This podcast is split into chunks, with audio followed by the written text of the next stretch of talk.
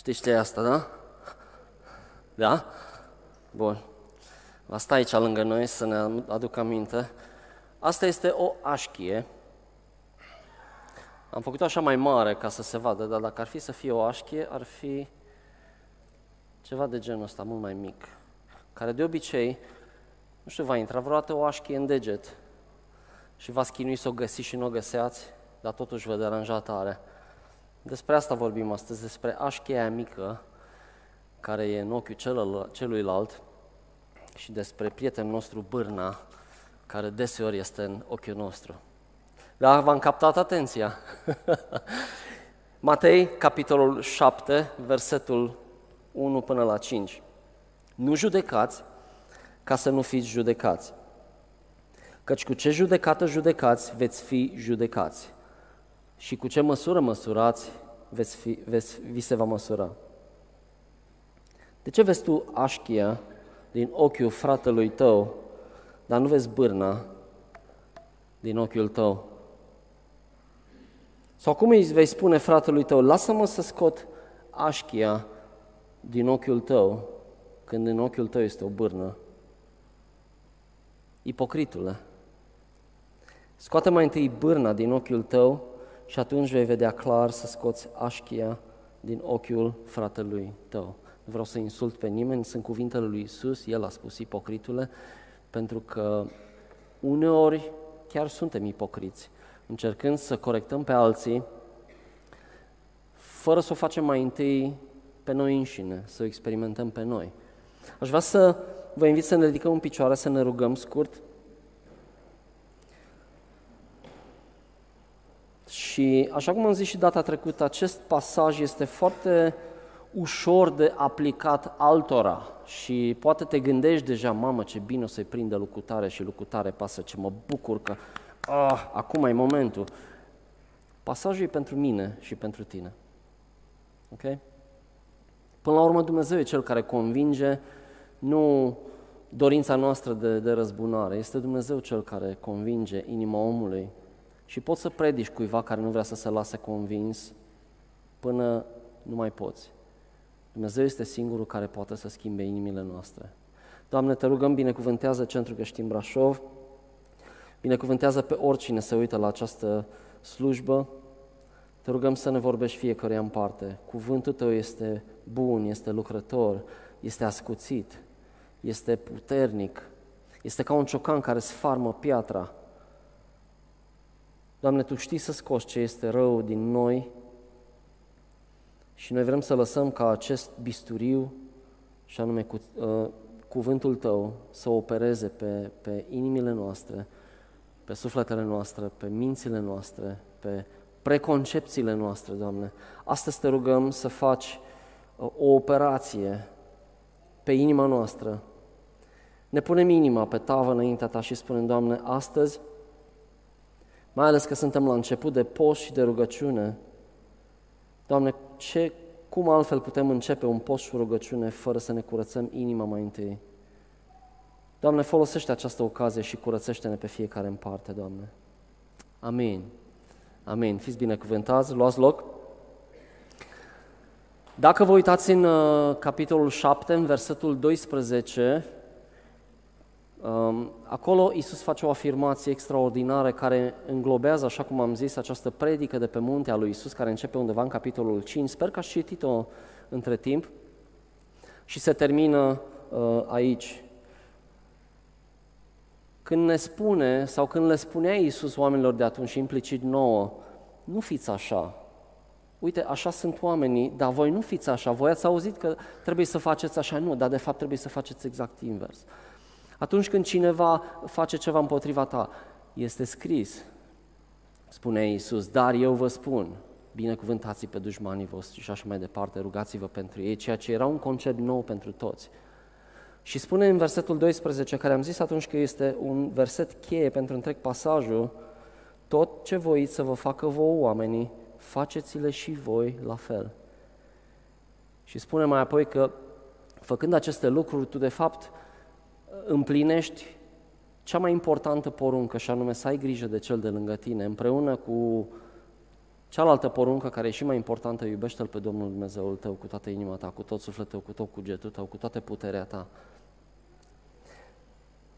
Am zis că data trecută am vorbit despre a nu judeca și încă este valabil acest concept. Iisus ne îndeamnă să nu judecăm. Dar sunt situații, cred că sunteți conștienți, că uneori trebuie să o facem. Trebuie să o facem și există șabloane biblice prin care putem să facem acest lucru într-un mod sănătos, care binecuvântează oamenii. Vedeți, Iisus nu zice să nu corectăm greșelile celor de lângă noi sau să ne, poate să ne prefacem că nu vedem păcatul. Nu despre asta vorbește.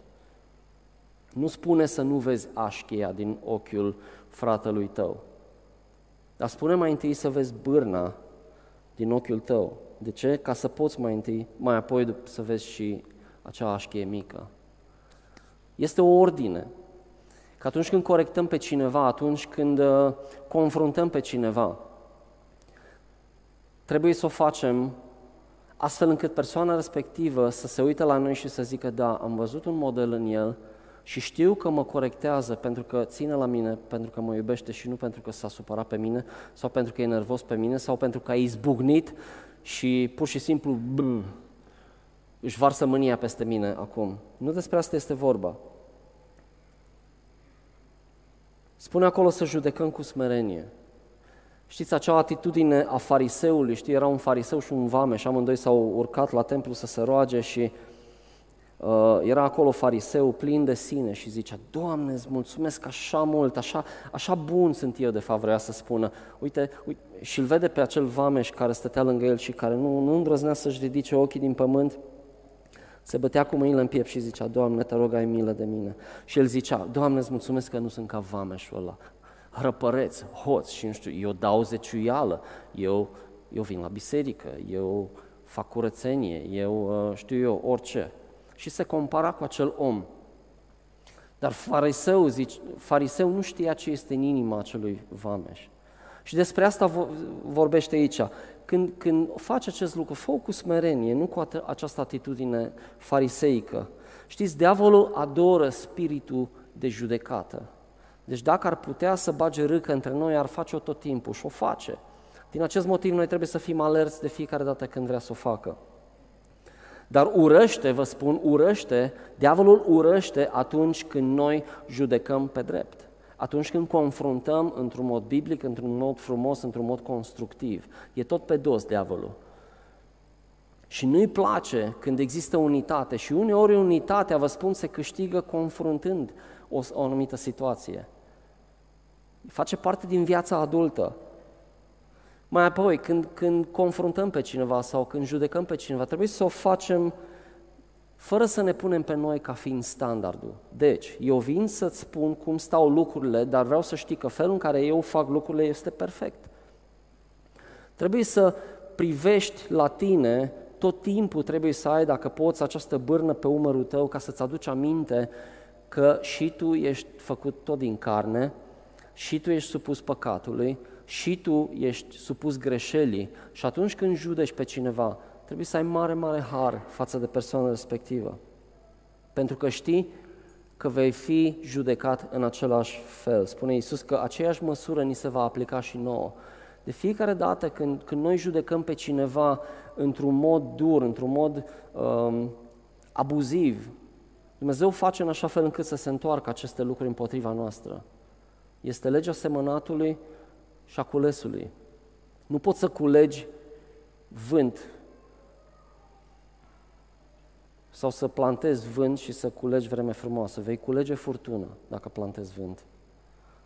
Mai apoi, spune despre har.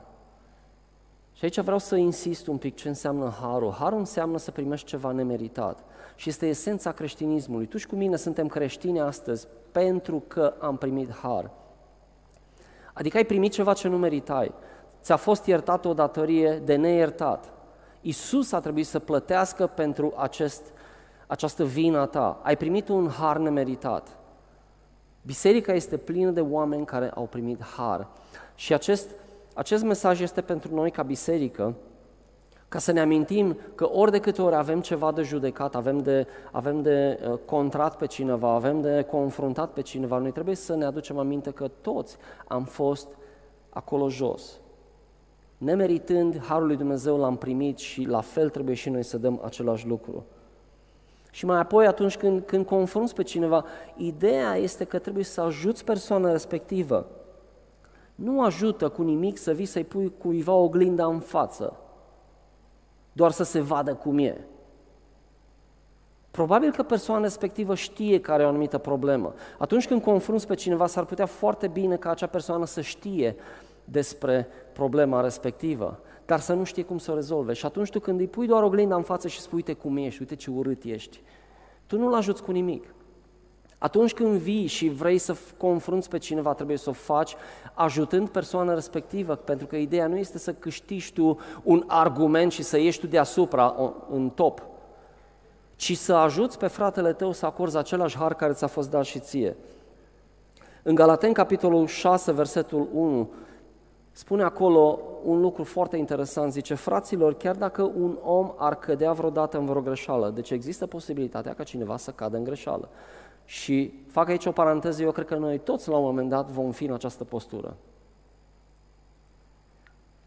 Chiar dacă un om ar cădea vreodată în vreo greșeală, voi care sunteți duhovnicești, ce înseamnă să fii duhovnicesc? Să-l ridicați cu Duhul blândeții și ia seama la tine însuți ca să nu fii ispitit și tu. A fi duhovnicesc înseamnă a fi din Duhul, a avea Duhul lui Dumnezeu în tine, a avea discernământul lui Dumnezeu. Noi avem nevoie să discernem lucrurile. Avem nevoie să discernem când este cazul să confruntăm pe cineva și când nu este cazul. Este nevoie de înțelepciune și pricepere, cum a cerut Solomon. Doamne, dă-mi înțelepciune, adică să înțeleg lucrurile, și dă-mi și pricepere, adică să știu cum să le și aplic. Asta înseamnă cu Duhul înțelepciunii, cu Duhul blândeții. Ia seama la tine însuți ca să nu fii ispitit și tu. Așa că atunci când îl corectezi, corectează-l la fel cum ai vrea și tu să fii corectat. Și noi toți vrem să fim corectați cu blândețe, cu înțelepciune, cu dragoste. Nimănui nu-i place să fie bruscat și să fie acuzat sau să înceapă o confruntare de genul ăsta cu de ce. Este cel mai rău lucru să începi o confruntare cu de ce, pentru că îi ataci de fapt intențiile omului și motivațiile lui. Și o să vedem un pic mai târziu cum putem să începem o astfel de discuție. Dar să știți că o corecție venită în dragoste, de la cineva care te respectă și pe care tu îl respecti, este o plăcere. Pentru că, de fapt, persoana respectivă dovedește prietenia lui sau a ei față de tine. Acesta este un prieten adevărat. Știi că îi pasă de tine. Știi că atunci când vine să te corecteze, persoana respectivă îți vrea binele și are cele mai bune intenții pentru tine. N-ați vrea să fiți corectați așa? Repet, n-ați vrea să fiți corectați așa? Ba da. Nu știu voi, că nu prea am auzit nimic de la voi, dar mie mi-ar plăcea să fiu corectat așa, vă spun sincer. Știți, Dumnezeu judecă motivațiile. Fiți atenți ce fac apostolii în Faptele Apostolilor, capitolul 1, versetul 24-25. La un moment dat trebuiau să înlocuiască pe Iuda, cel care s-a spânzurat, trebuia să mai ia pe unul care umblase cu ei tot timpul și nu știau care. Și ei puteau să se uite la faptele lor și să zică, ăla e mai bun, ăla, știi, data alaltă ieri, știi, nu mi-a plăcut cum s-a uitat la noi. Dar ei zic așa, aduc aceste două persoane înaintea lui Dumnezeu și spune, Doamne, Tu care cunoști intențiile inimii, pe care din aceștia l-ai ales. E foarte interesant, apostoli, mari apostoli, au făcut lucrul acesta. Dumnezeu judecă motivațiile. În 1 Corinteni, capitolul 4, versetul 5, spune acolo, de aceea să nu judecați nimic înainte de vreme, până va veni Domnul, care va scoate la lumină lucrurile ascunse în întuneric și va descoperi gândurile inimilor. Atunci fiecare își va căpăta lauda de la Dumnezeu, fie mai repede, fie la final. Și nu e treaba ta. Dumnezeu este Cel care judecă, Dumnezeu este Cel care răsplătește fiecăruia în parte. Nu este treaba ta, este treaba lui Dumnezeu. Și în timp ce căutam modul în care să punem în aplicație acest concept, am găsit câteva idei într-o carte care mie personal mi-a plăcut foarte mult. Cartea o găsiți și pe aplicația Biblia. Sunt studii pe care le puteți lua de acolo în fiecare zi, un studiu de o săptămână despre cum să confrunți. Și mi-au plăcut câteva idei și aș vrea să împrumut câteva dintre ele. Este cartea lui David Augsburger, Îmi pasă suficient de mult ca să confrunt, se numește această carte. Sau în engleză, Caring Enough to Confront. Și ne dă câteva sfaturi despre cum putem să spunem adevărul în dragoste. Pentru că de fapt asta vrem. În Efeseni, capitolul 4, versetul 15, ni se cere să spunem tot timpul adevărul în dragoste. Vrem să spunem adevărul, dar felul în care o facem contează foarte mult în dragoste. Adică să confruntăm în așa fel încât să arătăm că ne pasă. Și îmi place că scoate în evidență două lucruri, zice, ați păsa de cineva, da? Are o conotație pozitivă, da? Îți pasă de cineva, îmi pasă, este un lucru pozitiv, dar în concepția umană a confrunta are o conotație negativă.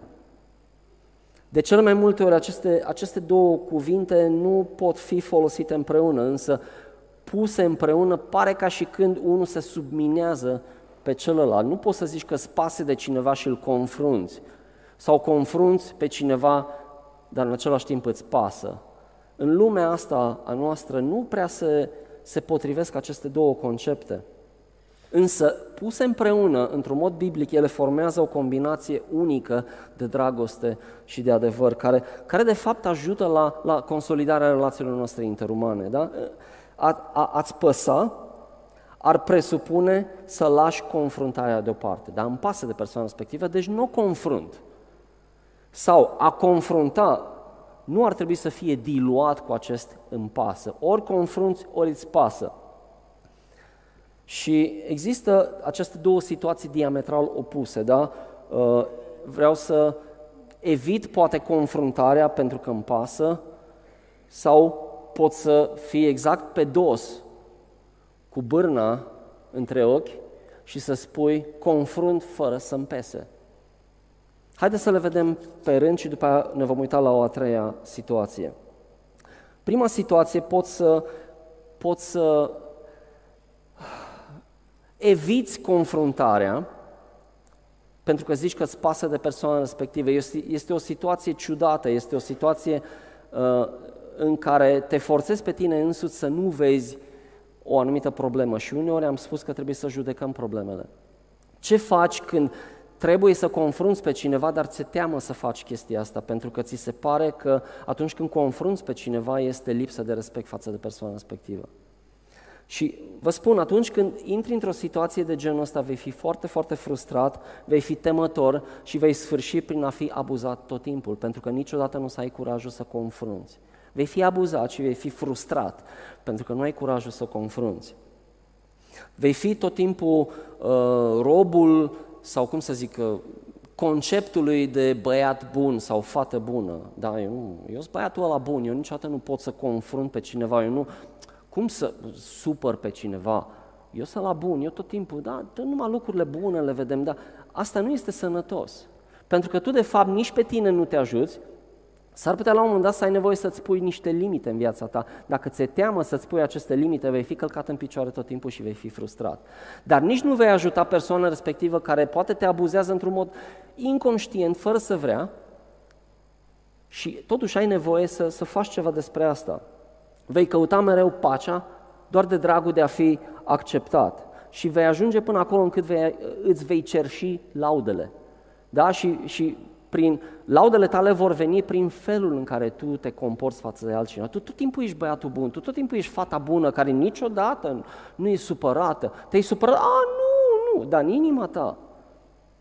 În inima ta ragi ca un leu pentru că ai fost călcat sau călcat în picioare și nu ai curajul să confrunți. Și aceasta nu este o situație sănătoasă, pentru că va crea în tine un gol absolut imens. A fi lăudat în acest concept de teamă de a corecta, a fi lăudat înseamnă a fi iubit. Deci ca să nu pierzi iubirea din partea cuiva, niciodată nu vei confrunta și vei fi băiatul bun ca să cerșești laudele.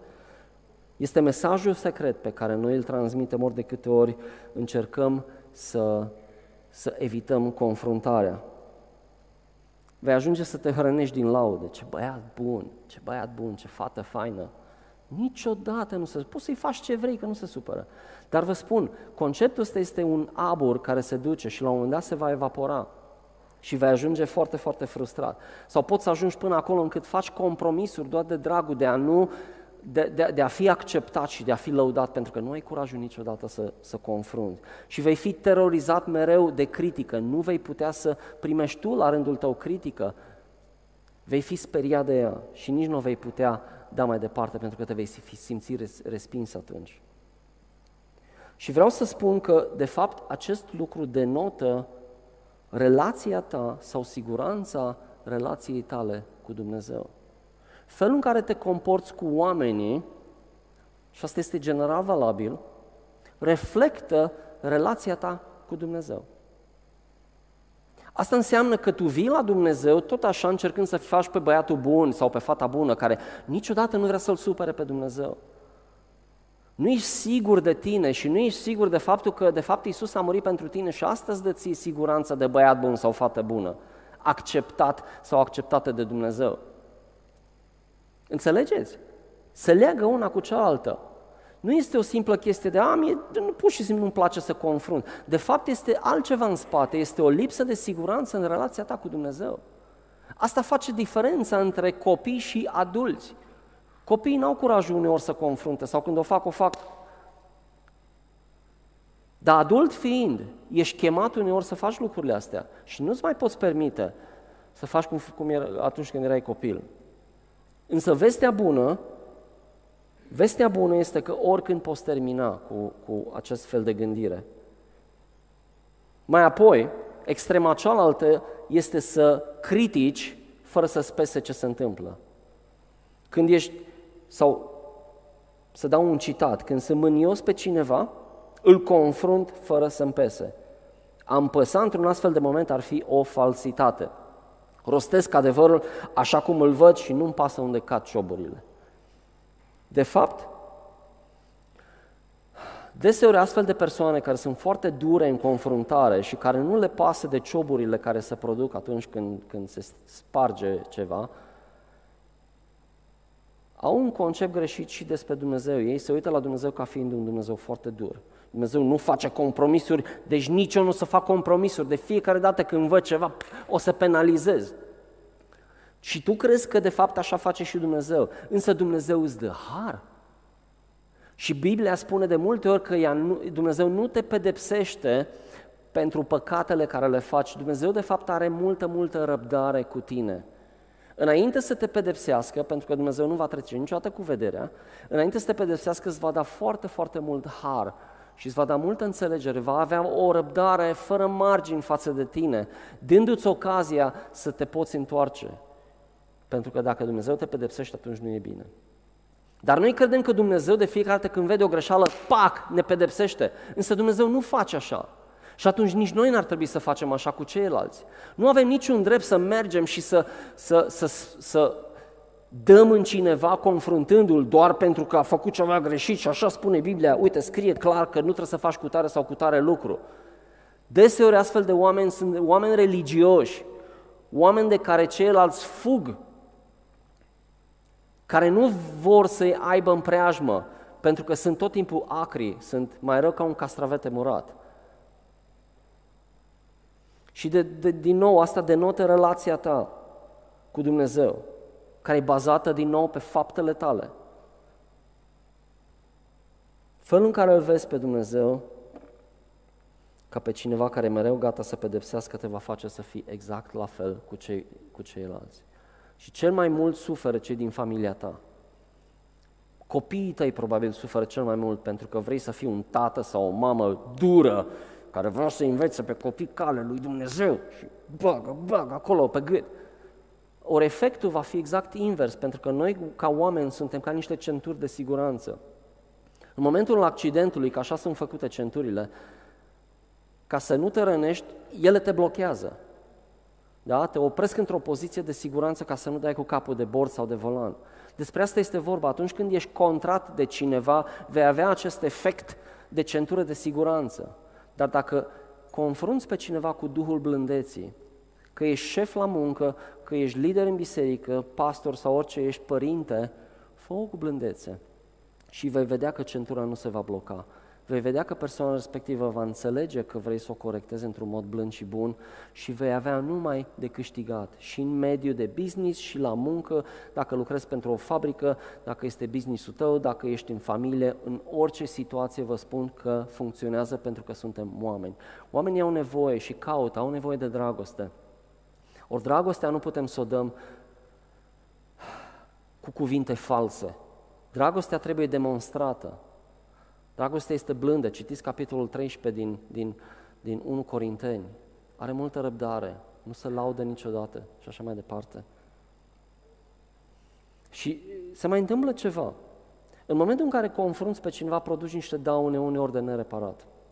Și nu vrei să faci asta, mai ales cu copiii tăi. Și încă ceva, vei fi insensibil când alții vor dori să te corecteze pe tine. Vei fi insensibil de asemenea când Duhul Sfânt te bate pe umăr să faci ceva. De ce? Pentru că tu de fapt din poziția asta de bârnist, sau cum să zic, da? Am inventat un cuvânt. Tu de fapt ești perfect. Tu n-ai nevoie de corectare, pentru că tu le știi pe toate. Este un abur care și ăsta se duce. Pentru că tu te faci standard. De-aia îmi permit să critic pe fiecare care îl văd că greșește, pentru că eu stau aproape de Dumnezeu. Tu stai departe de Dumnezeu, tu ești un religios, tu ești un fariseu. Pentru că nu primești criticile altora.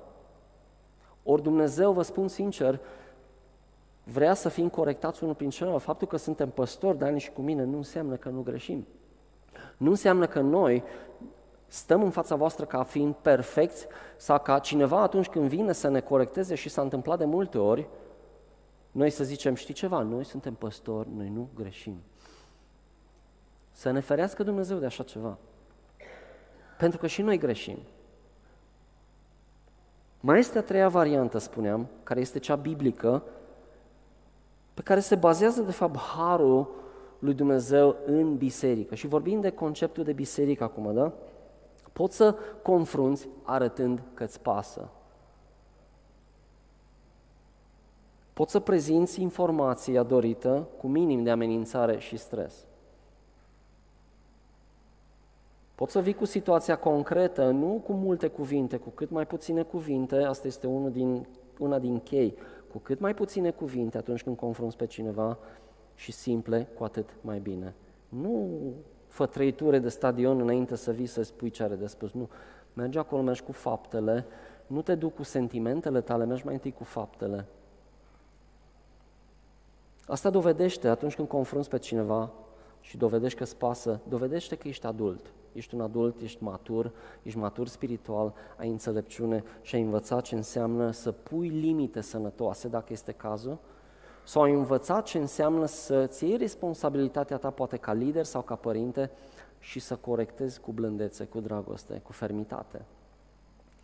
În Matei, capitolul 18, versetul 15, Iisus spune, dacă fratele tău păcătuiește împotriva ta, și aici fac o mică paranteză, dacă fratele tău păcătuiește. Nu zice că fratele tău nu o să păcătuiască niciodată împotriva ta. Zice, dacă păcătuiești, asta înseamnă că e foarte posibil să o facă, du-te și mustră-l doar între tine și el. Și acest cuvânt, mustră-l, se referă la a convinge, la a-i arăta cumva gravitatea păcatului, de a-l face să... E un fel de persoasiune, adică îl faci să înțeleagă ce vrei să spui și că ceea ce face nu este bine. Încerci să-l convingi, nu-i dai în cap. Este a treia variantă mai bine. Dacă te ascultă, l-ai câștigat pe fratele tău. Ce fain! Cele mai multe dispute însă, vă spun, cele mai multe dispute pot fi rezolvate fără să confrunți pe cineva. Dar noi nu avem răbdare să ne rugăm mai întâi pentru persoana respectivă. Se întâmplă uneori să vrei să confrunți pe cineva și dacă iei această situație în rugăciune, te rogi pentru persoana respectivă, s-ar putea ca Dumnezeu, în primul rând, să-ți arate că între ochii tăi se află o bârnă mare care este total disproporționată față de așchia aia din ochiul celui pe care vrei să-l corectezi. Sau pur și simplu să te rogi și să accepți poate greșeala care a făcut-o cel, sau paguba, hai să zicem paguba celui care ți-a greșit ție. Uneori poți să treci peste asta pur și simplu lăsându-i lui Dumnezeu întreaga situație și nici nu mai trebuie să confrunți. Pentru că Dumnezeu îți dă posibilitatea și pacea și înțelepciunea să te detașezi de situație și să-ți dai seama că tu ai puterea să duci ofensa ta înaintea lui Dumnezeu fără să trebuiască să faci o confruntare care uneori s-ar putea să fie dură. De multe ori, vă spun, se întâmplă că atunci când te rogi pentru cineva, pentru o anumită situație, să se rezolve problema respectivă fără să intervii tu. De ce? Pentru că ai apelat la judecătorul suprem. Dar noi nu avem răbdare. Noi vrem să rezolvăm acum pentru că mi-a greșit. Însă Dumnezeu știe să abordeze, este un gentleman Dumnezeu, atunci când te abordează pe tine, te bate pe umăr. Dacă ai Duhul lui Dumnezeu, același Duh vorbește și prin cel care ți-a greșit ție. Și El știe să-l convingă, poate să-l trezească noaptea în somn, poate să-i dea o viziune sau poate pur și simplu când citește cuvântul lui Dumnezeu să se gândească, wow, eu am greșit față de fratele meu sau față de sora mea. Trebuie să ne rugăm înainte să confruntăm. Dar totuși dacă trebuie să confrunți, arătând că îți pasă. Adică să zidești persoana respectivă, nu să o dărâmi. Nu doar să-i prezinți păcatul, probabil vede persoana respectivă păcatul respectiv și nu știe cum să scape de acolo. Dar atunci când vorbești, când confrunți arătând că îți pasă, tu vrei de fapt să zidești persoana respectivă, s-ar putea să ajungi un sprijin pentru persoana respectivă să scape de acea problemă. Dar problema aceea, persoana respectivă probabil se zbate în problemă și nu știe cum să iasă de acolo. Confruntă cu blândețe. Un răspuns blând, spune Biblia, potolește mânia. Confruntă fiind gata să recunoști intențiile lui bune. Asta e tare. Atunci când confrunți pe cineva, încearcă să vezi partea pozitivă a persoanei respective. Asta te va ajuta pe tine să fii foarte blând cu persoana respectivă. De exemplu, dacă cineva ți-a greșit, într-un mod flagrant să zicem, deși persoana respectivă s-a dovedit de-a lungul timpului ca fiind o persoană bună și care îi pasă de cei din jur. Dacă tu uiți de toate lucrurile astea și confrunți doar pe baza a ceea ce ai văzut și ceea ce te-a rănit pe tine, tu nu vei putea ajuta această persoană și nu vei fi gata să recunoști intențiile lui bune. Îți spun, când faci așa, va fi mult mai ușor să confrunți, pentru că vei avea har față de persoana respectivă și îl tratezi cu respect. Mai apoi, am spus, confruntă cu claritate. Nu veni cu ambiguități. Vino cu ceva clar, începe cu fapte concrete, spuneam. Evită să te focalizezi doar pe sentimente. Eu mă simt așa și eu așa. Nu, spune exact despre ce este problema și fă-o scurt.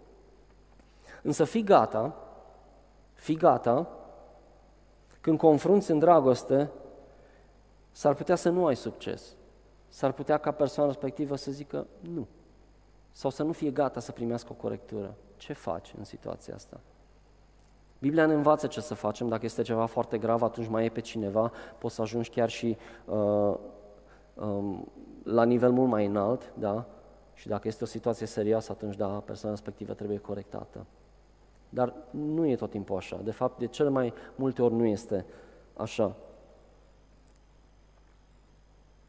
Atunci când confrunți, arătând că îți pasă, tu, de fapt, exprimi, cum să zic eu, călătoria ta spirituală cu Dumnezeu, relația ta strânsă cu Dumnezeu. Ai înțeles că în viață ai nevoie să fii corectat uneori, așa că atunci când trebuie să confrunți, o vei face scoțând mai întâi bârna din ochiul tău.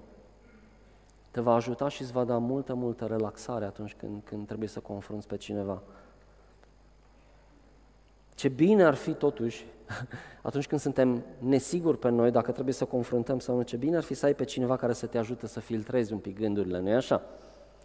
Aici devin un pic alunecos, pentru că s-ar putea uneori, într-adevăr, să ai nevoie de înțelepciune altuia mai matur decât tine, poate, sau cineva matur, care să te ajute să discerni înainte să confrunți pe cineva. Poate nici nu e cazul, poate spune, lasă-mă că poate nu vezi tu toată imaginea, uite, pot eu să te ajut.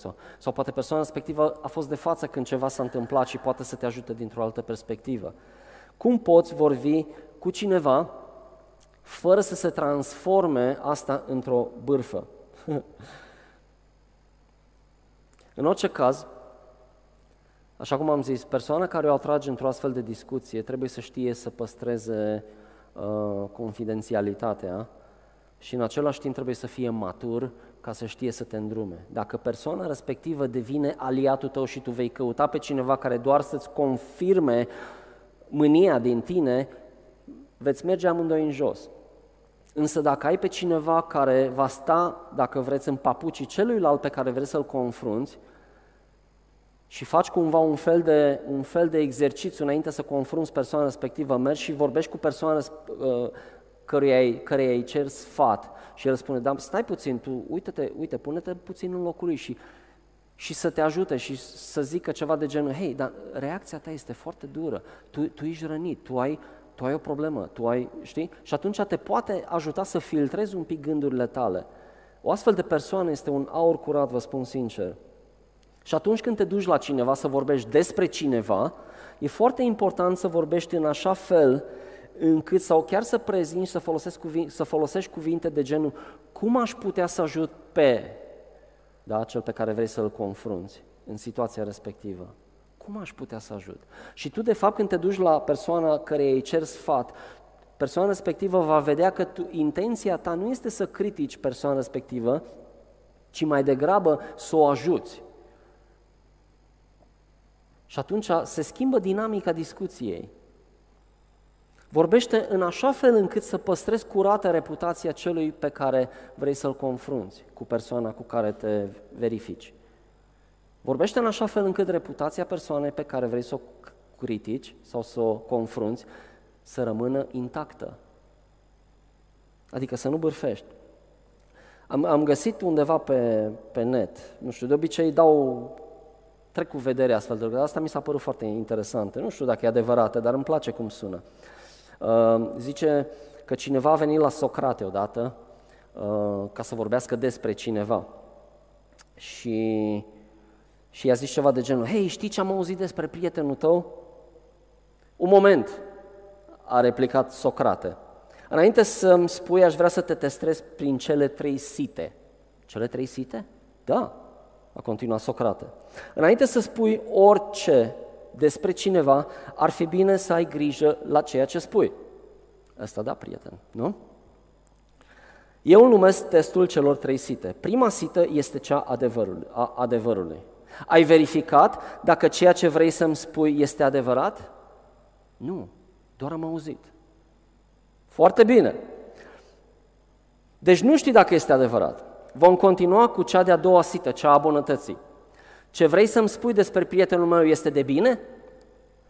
O, nu, ba din contră. Deci, întreabă Socrate, vrei să-mi spui lucruri rele despre el și nici măcar nu ești sigur dacă sunt adevărate? Poate vei trece testul celei de-a treia site, cea a folosinței. Îmi este folositor să știu ceea ce vrei să-mi spui despre acest prieten? Nu, într-adevăr. Deci, încheie Socrate, ce vrei să-mi spui nu este nici adevărat, nu este nici bun și nu este nici folositor. Și atunci de ce vrei să o mai spui? Mi s-a părut foarte interesant, nu știu dacă e adevărată, dar sună bine, nu? Sunteți de acord? Asta da, prieten. Folosește înțelepciunea, am spus, atunci când vrei să critici pe cineva. În Proverbe 19, Versetul 11 spune că discernământul unui om îl face încet la mânie și este o onoare pentru el să treacă peste o insultă. Exact ce v-am zis adineori.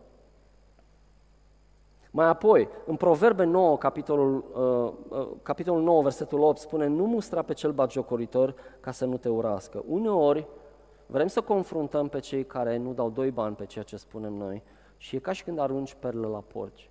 O faci degeaba, vei fi dezamăgit și oricum nu te vor asculta. Dar, spune, mustră pe cel înțelept și el te va iubi.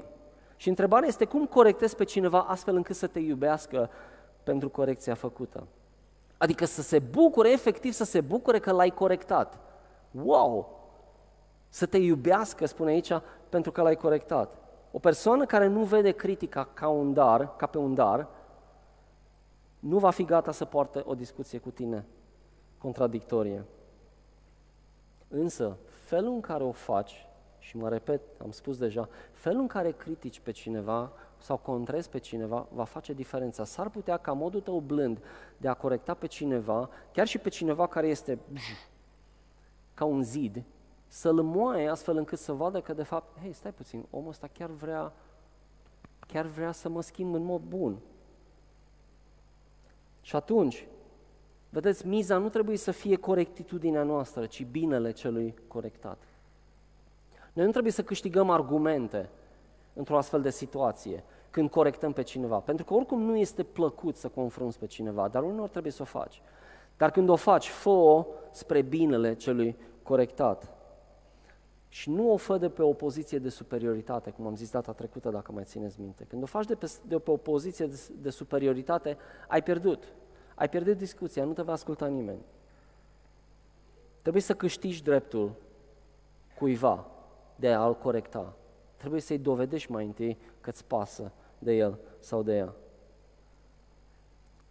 În versetul 12, spuneam în Matei 7, găsim cheia întregului pasaj și esența sau spiritul a ceea ce a spus Iisus în predica de pe munte, și anume, tot ce voiți să vă facă voi oamenii, faceți-le și voi la fel.